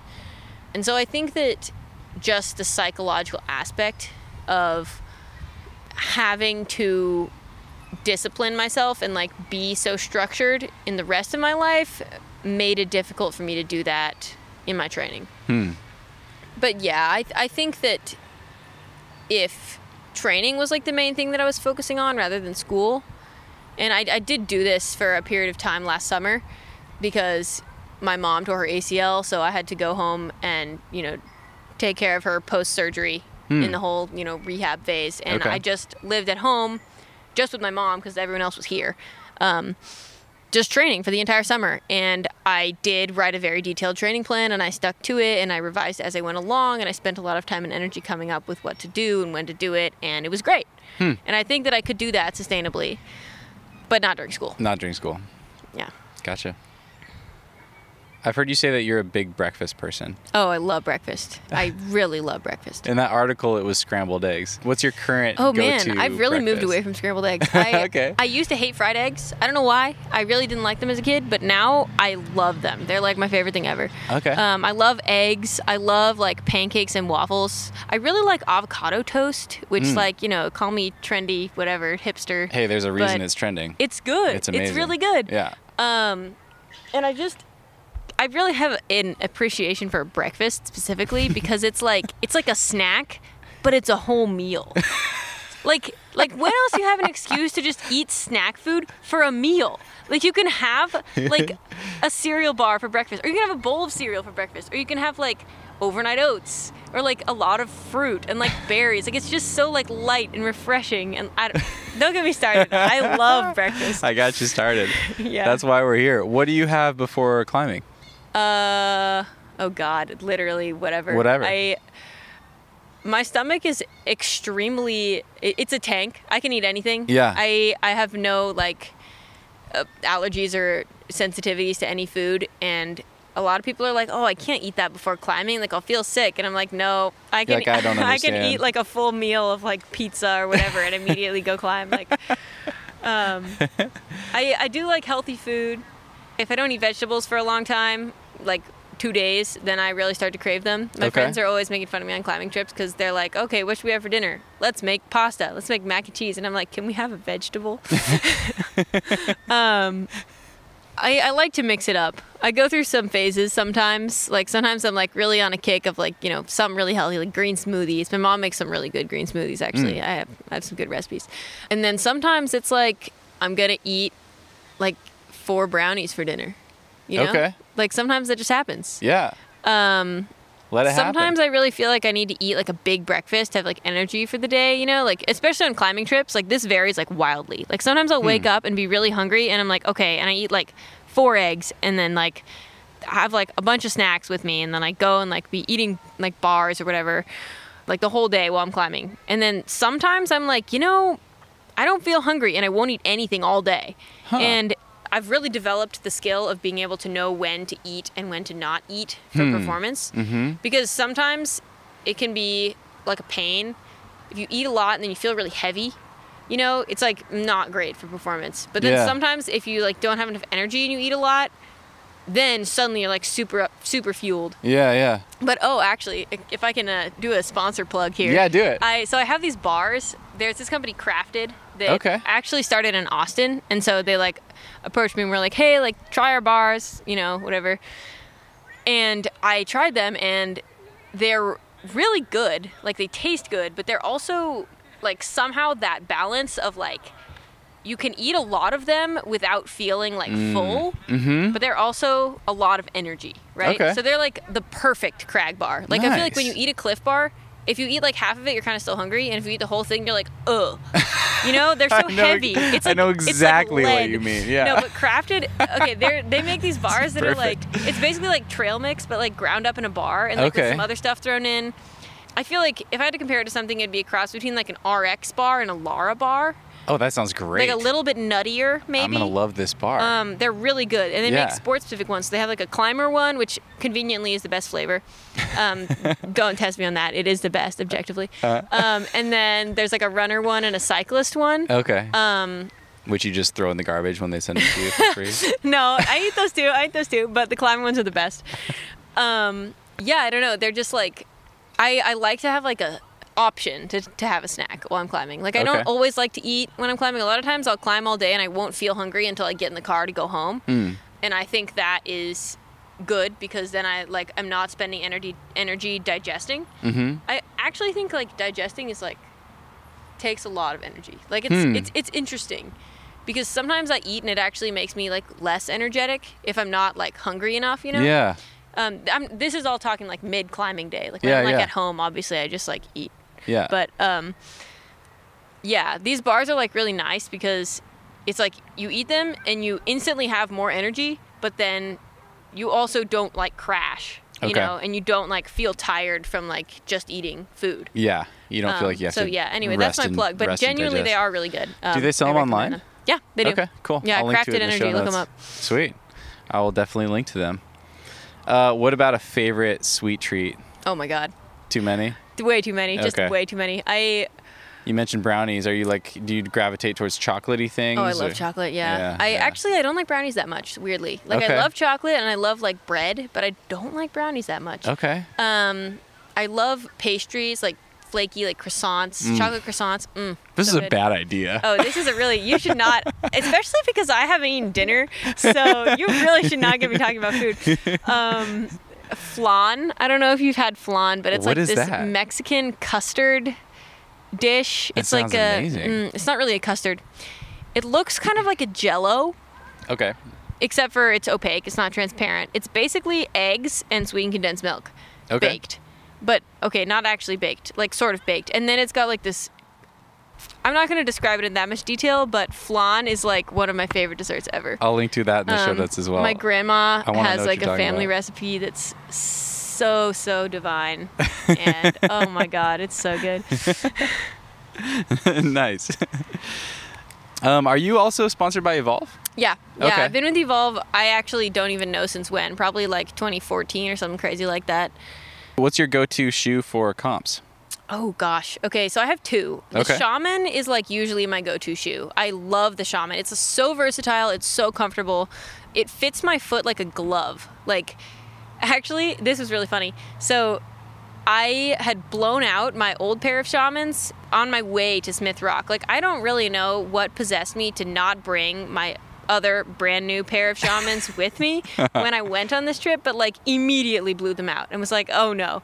And I I asked, uh, like, I ordered a new pair, and they came, and I was in the middle of a climbing trip at Smith, right? So like, I didn't have time to like break them in or anything, and I put them on, and like immediately got back on my proj, and it, oh my god, it was so nice. they, they just, they just, they're like pre-broken in, like they already fit like so well. Like they're a little bit more painful, but just fresh out the box, mm, it was. Yeah, I really like the Shaman. It's they're Okay. so comfortable. I can wear them all day Nice. um, which is I'm, I'm a bit of a wimp about pain. Mm. So like you know if I if I get a split like that's it that's my day. okay. And the shamans are really nice because they are soft. Like they have support, but they're also like flexible. You know, like the toe is hard enough that you can like edge with it. Okay. And it might just be like I've heard a lot of people who are heavier than me say that they prefer a stiffer shoe. Got it. But for me, it's it's perfect. Like the amount of support that it has, and it's also really like it's bendy enough that I can wear it and be on the wall for like many minutes and not have my feet hurt, and I can you know put them on and off all day. you can smear on them too. Right? Yeah. Okay. They're they're very very versatile, and I wore them in comps for like a really long time. Um, Can you like toe hook on in them? I can't picture the yeah, the thing is that they have straps. So Okay, toe right. hooking is sometimes hard in comps when there's like a big toe hook that covers your whole foot. So sometimes for comps I'll wear the X1 instead. Mm-hmm. Okay. Which is much much more painful, Mm. but the heel is really good and the toe hooking is also really good. Okay. Um, so those are definitely my highest performance comp shoe, but most of the time, like the Shaman, I train in the Shaman, I climb outside, like it's it's definitely my go-to for most situations. Sweet. In that article, you said something really interesting. You said, "When I'm at home, I'm a lazy athlete who watches movies. When I'm at a gym, I'm a serious athlete." I'm pretty sure they misquoted me in that one. I don't I don't think I would have said anything along those lines. I probably said something about like, oh, I'm not a real athlete. Like climbing is like not a sport Okay. or something. I don't know. I mean, I feel like a lot of people don't consider climbing to be like a sport similar to like other sports. Do you think of yourself as an athlete? Um, I think I did more when I was doing a lot of comps. I mean, I, I definitely do, Yeah.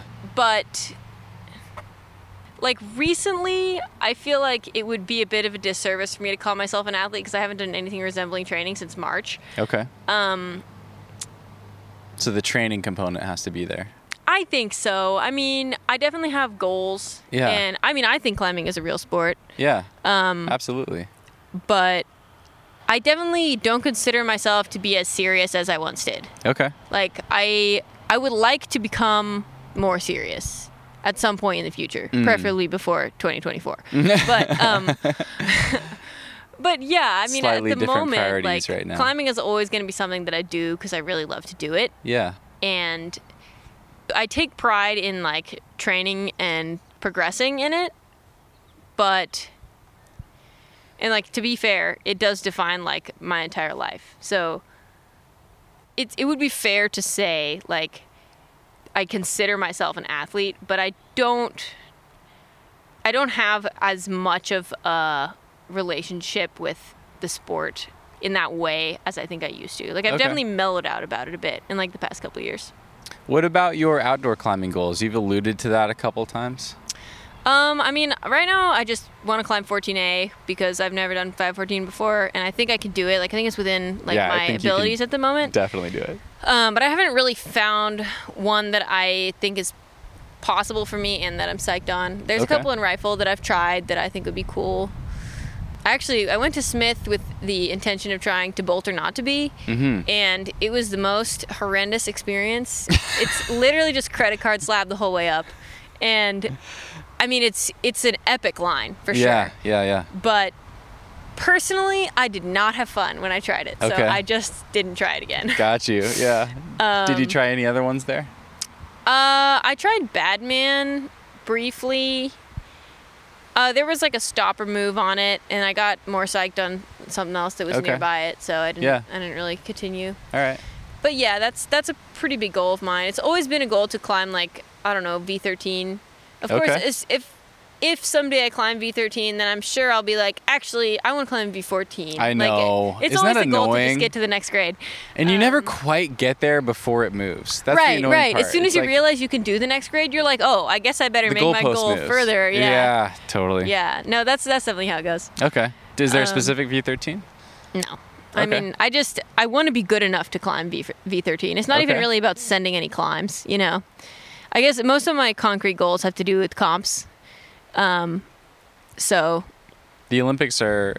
That's an obvious one. What are some yeah. other? And I mean, I want to go back on the World Cup circuit at some point. I would love to make a World Cup final. That's like that's something that I feel like is close enough to attainable that it's inspiring. You Mm. know, like saying I want to go to the Olympics is so so far off that it's almost like okay, well, yeah, obviously everyone would want to go to the Olympics if they could, you know.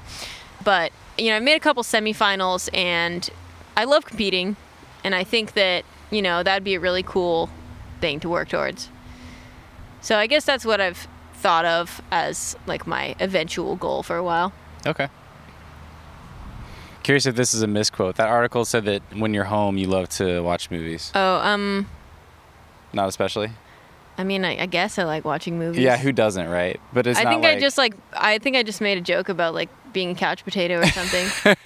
um, What do you like to do when you don't have schoolwork, when you're not climbing, when you just really want to veg out and relax?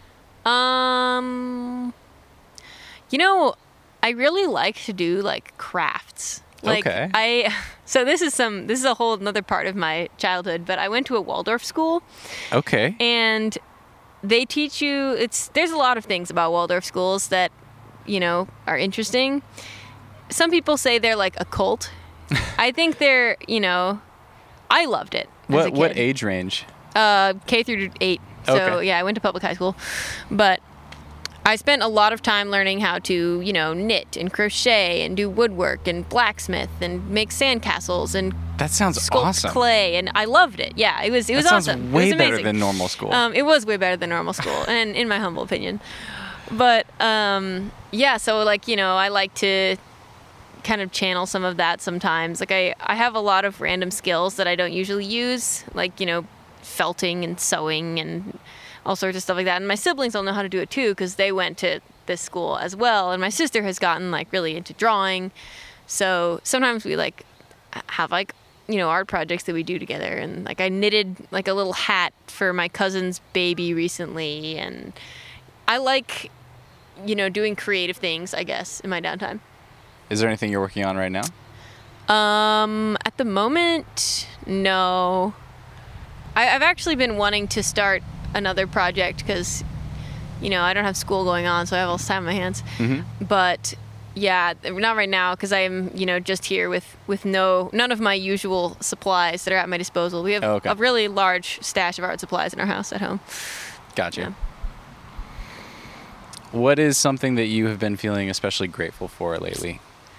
I mean, I think my situation, like, the more like terrible things are going on in the news and like that are happening, the more I realize like how privileged my situation is, hmm. and like just growing up in like with my family and having not only like the financial security and like the support to do like and pursue whatever I wanted to do, which was you know how I got into climbing, and then also having this awesome sport that my parents were invested in and were you know psyched about it enough and supportive enough to like share it with me and my siblings in a way that was not pressing us to like do it because they were doing it but like really just sharing something that they love to do with us um, so yeah i'm really grateful for like having that just like that that background with like my family and like all of the stuff that we do together and being able to like make a national pandemic into you know family bonding time Yeah. but at the same yeah. time i also realized that like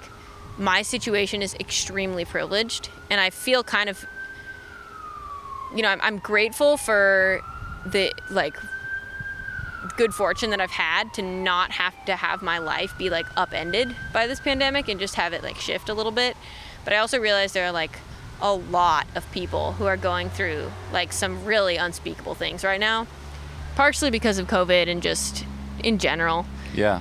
and I think it's something that I've been thinking about a lot actually is that how disproportionately lucky I am to be in this situation. Um, and yeah, so I'm, I mean, I'm grateful that, you know, I've been afforded all this opportunity, but I also think that I would like to do something to spread it around a little bit more. It's hard to know what to do with that. Yeah. This is something I've been thinking about so much. It's so interesting to be here and to be one hour away from Portland, Right. where all those Yeah. protests are going on, and a lot of people are, you know, Being really kidnapped. being kidnapped in unmarked vans. Yeah, there, there's that. But, but yeah, a lot of people are doing something. You know, Yeah. and it's it's just so hard to know. It's so it's so easy to be here in Hood River an hour away and, and kind of like have a lot of moments during the day where you can forget about that. you know, which is an incredibly privileged thing. Yeah, that's something about Hood River that has always it's always been something that I you know loved about it as a kid and that I almost took for granted was that it's mm. it's so small and insulated and out here and it's very easy to escape here and to forget about, you know, everything bad that's going on in the world. You're just in your own bubble in your own community and everything is peachy. But now I realize that that's, you know, a little dangerous to get sucked into that. Um, and you know I'm I'm grateful that I'm here for the time being, but I also don't want to forget about you know one hour west what's going on and like in the rest of the country, and just in general. There's this is not what most of America looks like. Yeah. Which Yeah. yeah. Cool. Where can people find you on the interwebs? Um, I mean I have an Instagram. I haven't really posted on it in kind of a long time. Um, Why's that? I kind of stopped posting. Well, I I've actually never really liked posting on Instagram that much. With the like the surging up of the Black Lives Matter movement that happened a few weeks ago, I started using my Instagram just to like disseminate information basically because I was in Austin at that point. Yeah. And I was, you know, sharing things about, you know, protests and like what was going on and like trying to be helpful in that way because a lot of information that was available about what was happening was on social media and that's kind of the only social media that i regularly use um, and i have a significant following a lot of like a lot of people that live in austin so i knew that i could have like Yeah, you have a platform. yeah at least a little bit of a platform. And so i stopped like posting anything unrelated or that was unproductive for that basically Okay. and then i kind of just never went back to it which i guess i'm gonna have to at some point or um, i'll be a bad sponsoree but but yeah it's i think social media is increasingly important as like a tool at this in this current climate because of how you know how uh, convoluted the media pathways are. Yeah, it's really interesting what social media is doing for how we receive information as Mm-hmm. well. That's something that I've I wasn't really thinking about or I kind of knew that. Like I knew like the algorithm like tell or controls what we see and what we don't and all that sort of stuff. But something so interesting happened. I I was climbing with uh, Charlie Egan, my friend, and you know who you've met at the cliff as well. And he's got a lot of friends in Portland. Yeah. And so when he goes on Instagram, he's seeing everything that's going on about these mm-hmm. protests in Portland. You know, he was like up to date every time he checked his Instagram. And I'm an hour away from there, but I don't have, I only have like one friend in Portland. Yeah. And I wasn't seeing any of it Yeah. just because of who I was connected with, like what my engagements had been, I just like wasn't getting that information, and it's it's really odd to to. Th- that's just really interesting. It's Yeah. really odd. It's odd to be like an hour away from somewhere and to be using this tool to try to stay informed, but you really have to be aware of that. Like you have to be Yeah. proactive about who you're following and and uh, what information you're kind of seeking out on there you know, and and it's really important not to just assume that you're hearing about everything that's Yeah. that's going on around you. Yeah, it is interesting.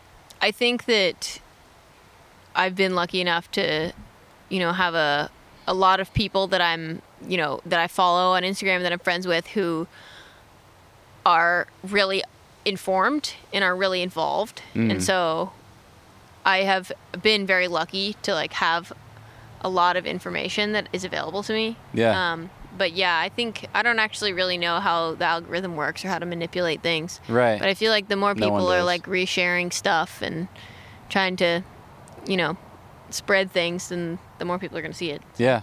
Yeah. Cool. The Instagram thing reminded me of one thing that I Uh-huh. wanted to come back to.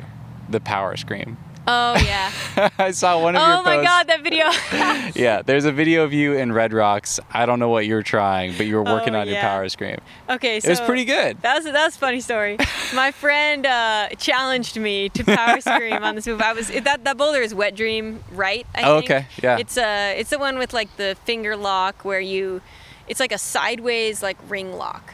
Okay. You um, it's it's kind of juggy once you get into it, but it's like for me it was very scary because I you know, I, I grab things. I don't you know jam my fingers in cracks very frequently, Uh-huh. and I was like really skinning my knuckles, like dry firing out of it, and like bailing off of it, and I was I was kind of stuck on that move, and my friend was like, okay. You're gonna do it right now, but you have to power scream and so I did, but I think I it was not very natural for me, like because I don't really scream Yeah. when I climb, and Yeah. so uh, I actually I think I distracted myself by focusing too much on screaming and missed the hold. Um, but I, I mean I wasn't sticking that move anyway. Yeah, Do you think it helped? uh, the screaming. Yeah, the screaming. No. Did it make you try harder? No, I actually only remember one successful time I ever screamed. It was in Vail, on a slab, of all things. All right. I mean, there was like some kind of barn doory move, and I was just holding a lot of tension. I don't know. yeah, I used to scream like when I got really, really pumped, Okay. and I would be like have to like overcome the pain. Yeah. But it was more like a pain scream.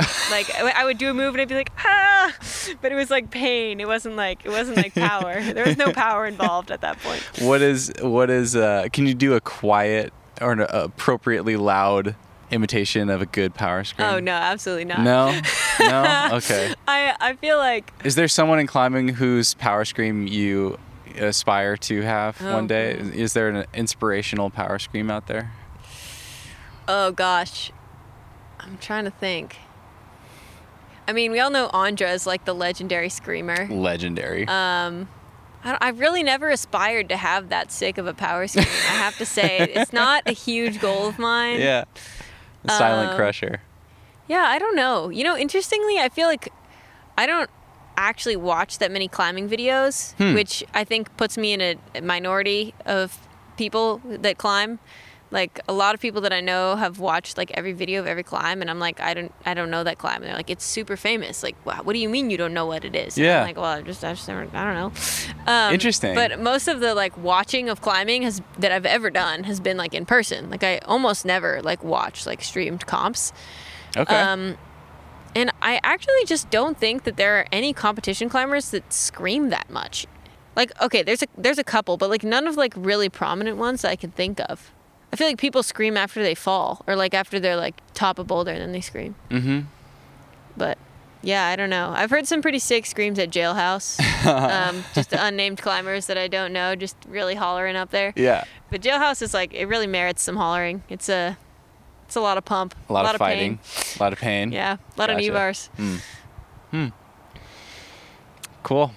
Well, Maya, I think that's a good note to leave people with. Yeah, thank you for having me. Yeah, thanks so much. I'm really glad that you were willing to do this. It's been really fun to bump into you at the crag and to see you throw down on some of these really badass routes For sure. and yeah, make pretty quick work of them. So, yeah, I hope you have uh, more wind for yeah. than you know what to do with, so you, it comes back. so you can save some of it for good climbing conditions. hopefully we get some strong easterlies. right on. Uh, thanks again. Take yeah, care. Yeah, thank you. All right. See you soon.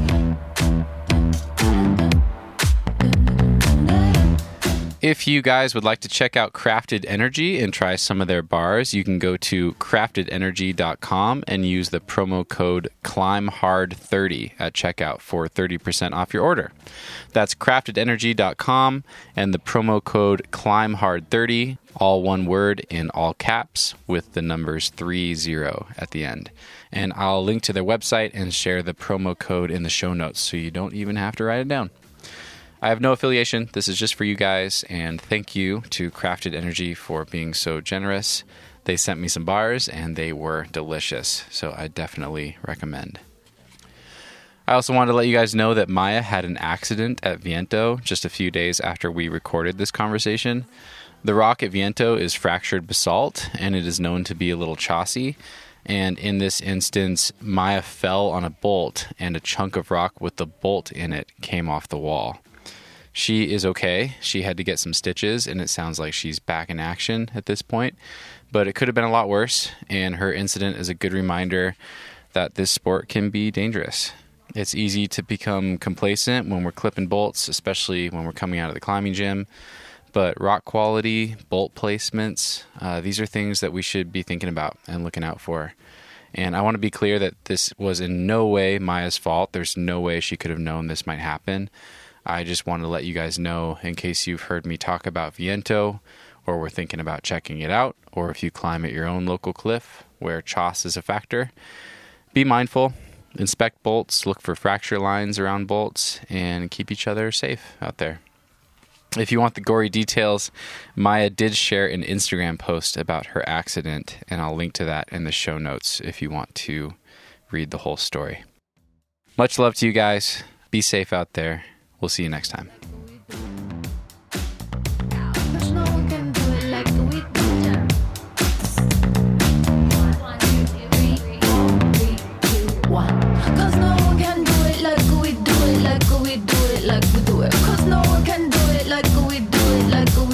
Like we do it.